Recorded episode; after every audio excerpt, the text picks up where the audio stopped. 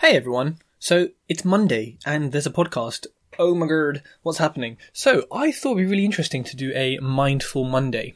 Now it's spelt with two L's because it's not just mindfulness and being mindful, it's also having a mindful of whatever it is. Um, and having a full mind in the sense of being complete and being, um, I don't know, I guess being strong within your mindset.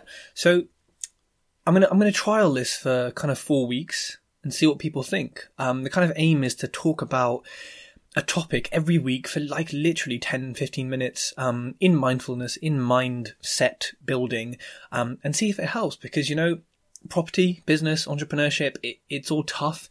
It's all challenging. Um, without the right mindset, we we're nothing. Um, you know, it's the foundation of, of what's going to make the rest of our success. And, you know, especially in property where, you know, often we can deal with a lot of rejections, especially at the start, right? Okay, I guess it's like a sales job. You know, you put in X many offers, you think, oh, the cash flow from these is going to be juicy, and then nine of them fall through.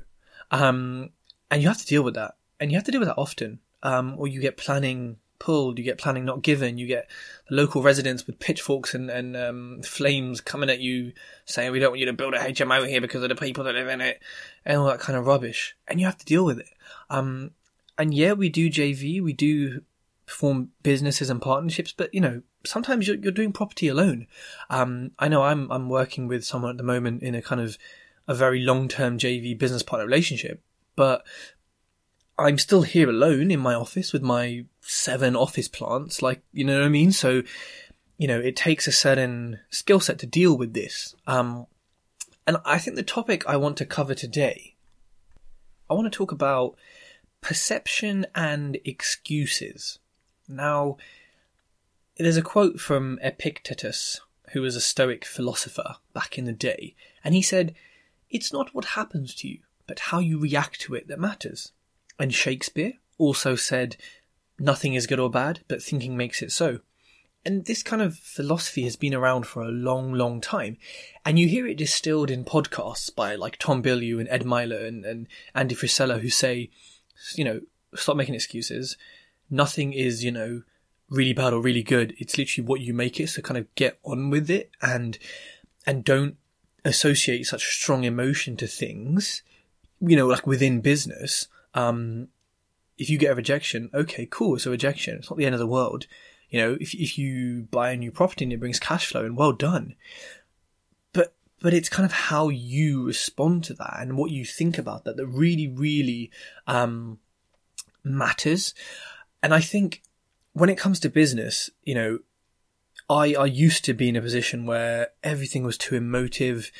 I took things too personally. Oh, client didn't pay an invoice on time. Okay, cool. Well, here goes a rude email. What did that get me? Yeah, it got the invoice paid, but it broke a bridge, which would have led to a lot more invoices being paid. Um, and that was so stupid of me. You know, I look back and think, what were you doing? Idiot. Um, and it's all too easy to get caught up in that kind of emotive aspect of responding to things, especially when, you know, things need to be done quickly nowadays. Things move really quick. Um, and yeah, you can set your own pace, but at the end of the day, the world is still going buzzing around you. Um, it can be quite difficult to take a step back, breathe, remove the emotion, you know, get the chimp out of the, room if you've read the chimp paradox and give a kind of logical human answer. So, you know, it, it takes time to kind of get over that and to learn to kind of dissociate your emotions. And I'm not saying be cold, of course not. Be warm, be friendly, have emotions. But, you know, it, and I find this quite difficult to explain. It's kind of a, a weird balance of, you know, I know I'm going to get there, and there being your goal, your future, whatever it is, in X many years. I kind of know how I'm going to get there. You know, I don't know the minute details necessarily. I've got my goal set, but I'm getting there. Full stop. Period. That's what matters. And, and that kind of, um, emotional control, I think comes from taking responsibility and saying, actually, okay, 10 offers rejected. Okay, um, investor pulled out last night. Money's due in two days. Um, you know, kids are annoying me. The puppy's sick. I wish I had a puppy to be sick, but no puppies. Um, you know, how you react to that really shows your character, in my opinion. And, you know, yes, these things are challenges. Yes, they get us down, But actually, if we say, okay, well, look, you know, this situation is this, I can either deal with it by doing X, Y, Z, um, or I leave it and it gets worse. What am I going to do? I'm going to do X. Cool. Decision made. That's out of mind. It's done. Next. Oh, I'm waiting, you know, for planning. It's going to be three weeks minimum. Okay. Don't sit there and fret and kind of, you know, worry yourself and not get enough sleep. Like, you cannot change anything over the next three weeks to make that come quicker. So why fret over something you can't change? Either you can change something and you do, or you accept you can't change it, or accept you don't want to change it. There's a few options, I think, when it comes to decisions, and emotions can kind of come in like a bit of poison. Again, emotions are good, but they can come in like a bit of poison and say, ooh, only three options. No, why don't we do this? Why don't we do that? And what do they think? What does he think about it? What does she think? What? And it's just like, stop. You know, put those emotions to the side. And I think it also boils down to being a um, solution provider, not a problem provider. You know, I, my boss at work always says, come to me with solutions, not problems. And that's not a harsh thing. That's not a cold thing. But like straight up, you know, why, why are you coming to me with problems? Like if you got, you know, emotional problems and problem, absolutely, you know, come through, talk. But if, you know, if it's like, ah, this is broken or, ooh, someone pulled out of this. And what are you doing about it? What are we doing about it, right? Like when I work with Aaron, my business partner, if there's a problem, I don't say, dude, got a problem. I say, um, so we had this problem. I've got, I've thought of two solutions for it what what do you think in your in your experience? Are these are these good? You agree? You happy with me to go with one? And most of the time, it's like, yep, go ahead, go with it. Or it's like, oh, I don't like this, change this. And and this then boils down to it's not what happens to you, but how you react to it that matters. Um, and it's that emotional mastery that takes time to develop. I mean, if you read a book called Ego is the Enemy" and "The Obstacle is the Way," both by Ryan Holiday and his um, Daily Stoic, I can't remember what it's called, the Daily Stoic or something these three books, honestly, will just change your outlook and you won't even have to ponder them or internalize them. It'll happen naturally because of the way it's written. And after this, you'll start taking a lot more responsibility for things that happen and for how you react to it, right? Um, you know, you could get home and tenants calls you and, oh, place is flooded. Either you go, ugh, what is happening? I hate being a landlord. I hate being a tenant. Blah, blah, blah, go on Facebook and complain about it. Or you say, cool, this part of business. I knew what it was when I signed up. No problem. Put your shoes back on, get back in the car, go sort it out. But hopefully you won't because it'll hopefully be outsourced and leveraged. But you know, it's an example, right? Um, it's it's difficult to do this. You know, don't get me wrong. Like it took me a year and a half of not realizing I was doing it, becoming self-aware, reassigning emotions, taking some sort of mastery over my mind and my emotions, and it really helps to think of it I guess um like personifying your mind. Like the chimp paradox does this fantastically. Your emotions are the chimp, and the human is a is a logical computer, which you know makes sense right now in your head. Hopefully, you're picturing both. And when you get mad, if you see that chimp banging its chest, rattling the cage, you know you can kind of it's easier because it's something more tangible to say, "All right, mate, back in the box, relax." Whereas if it's just, "Oh, my emotions are playing up," it's like, well, what are emotions? How do you grab them? How do you you know, what physically, what even are they? They're just different brain centers in your brain and different neurotransmitters and hormones. You know, make it into a chimp, make it into an angry lion, angry owl, you know, whatever your choice is, and it makes it a lot easier to control these things. Um, and, and you know, this also then, I guess, leads to excuses. Now, there's a story, and you know, you can replace alcoholic father with any sort of thing, but essentially, two, two, two kids, um, both had an alcoholic father.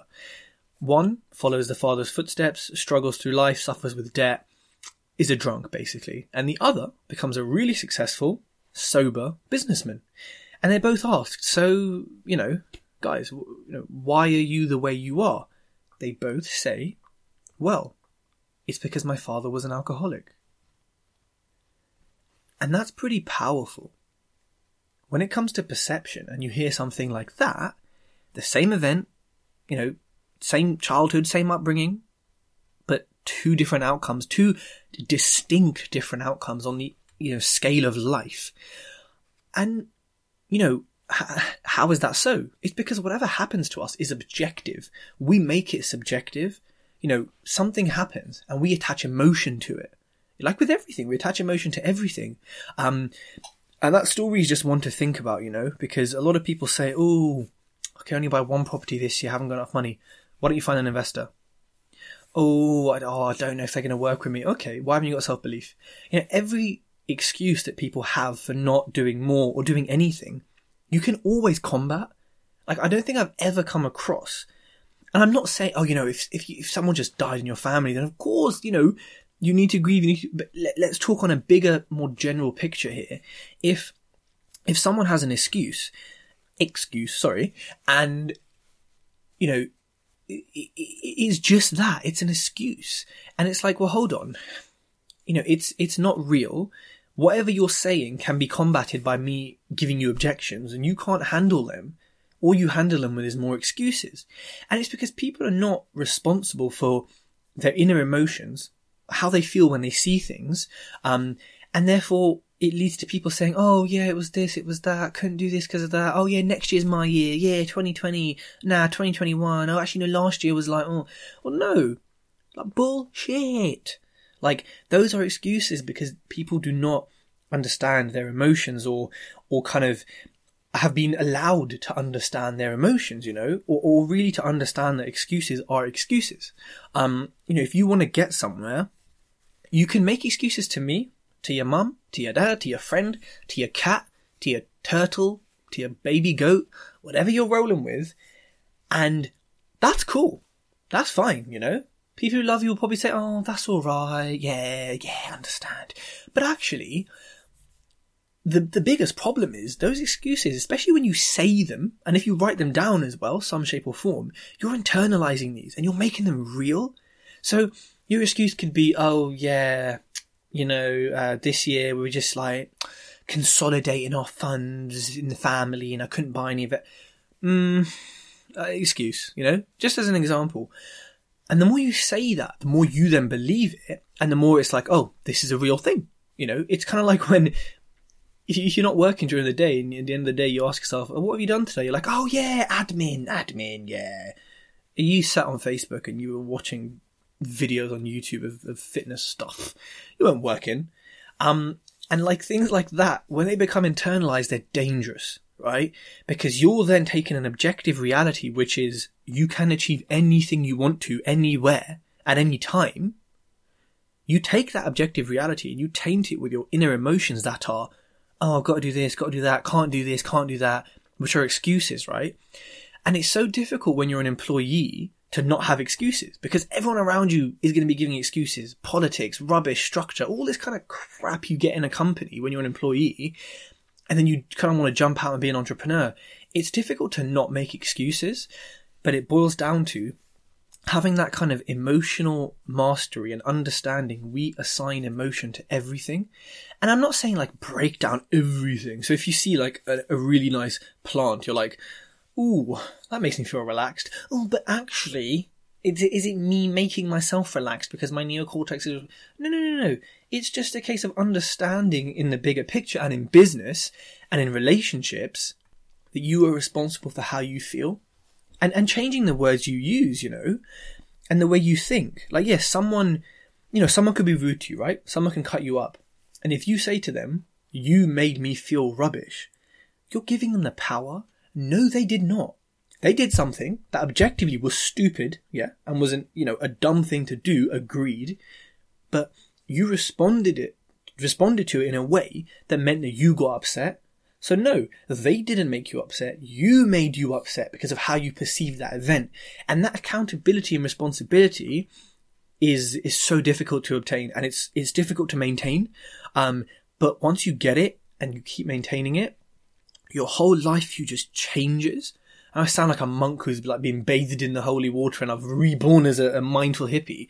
Um, but it's just incredible to look back and to speak to friends who say, yo, you used to like do this and do that and you acted differently. Like now you're just sitting there like chilled, not even reacting. Like what's, what's going on? And it's literally just following the kind of stoic philosophy and, and reading books like Ryan Holiday, using Headspace to meditate. Um, also, more importantly, using Headspace's five daily notifications. It's like five mini meditations, but not really. They, they kind of force you to think and look back on the world and around you and just be more aware um, and present, which again leads to your kind of emotional mastery. So I hope today has been useful.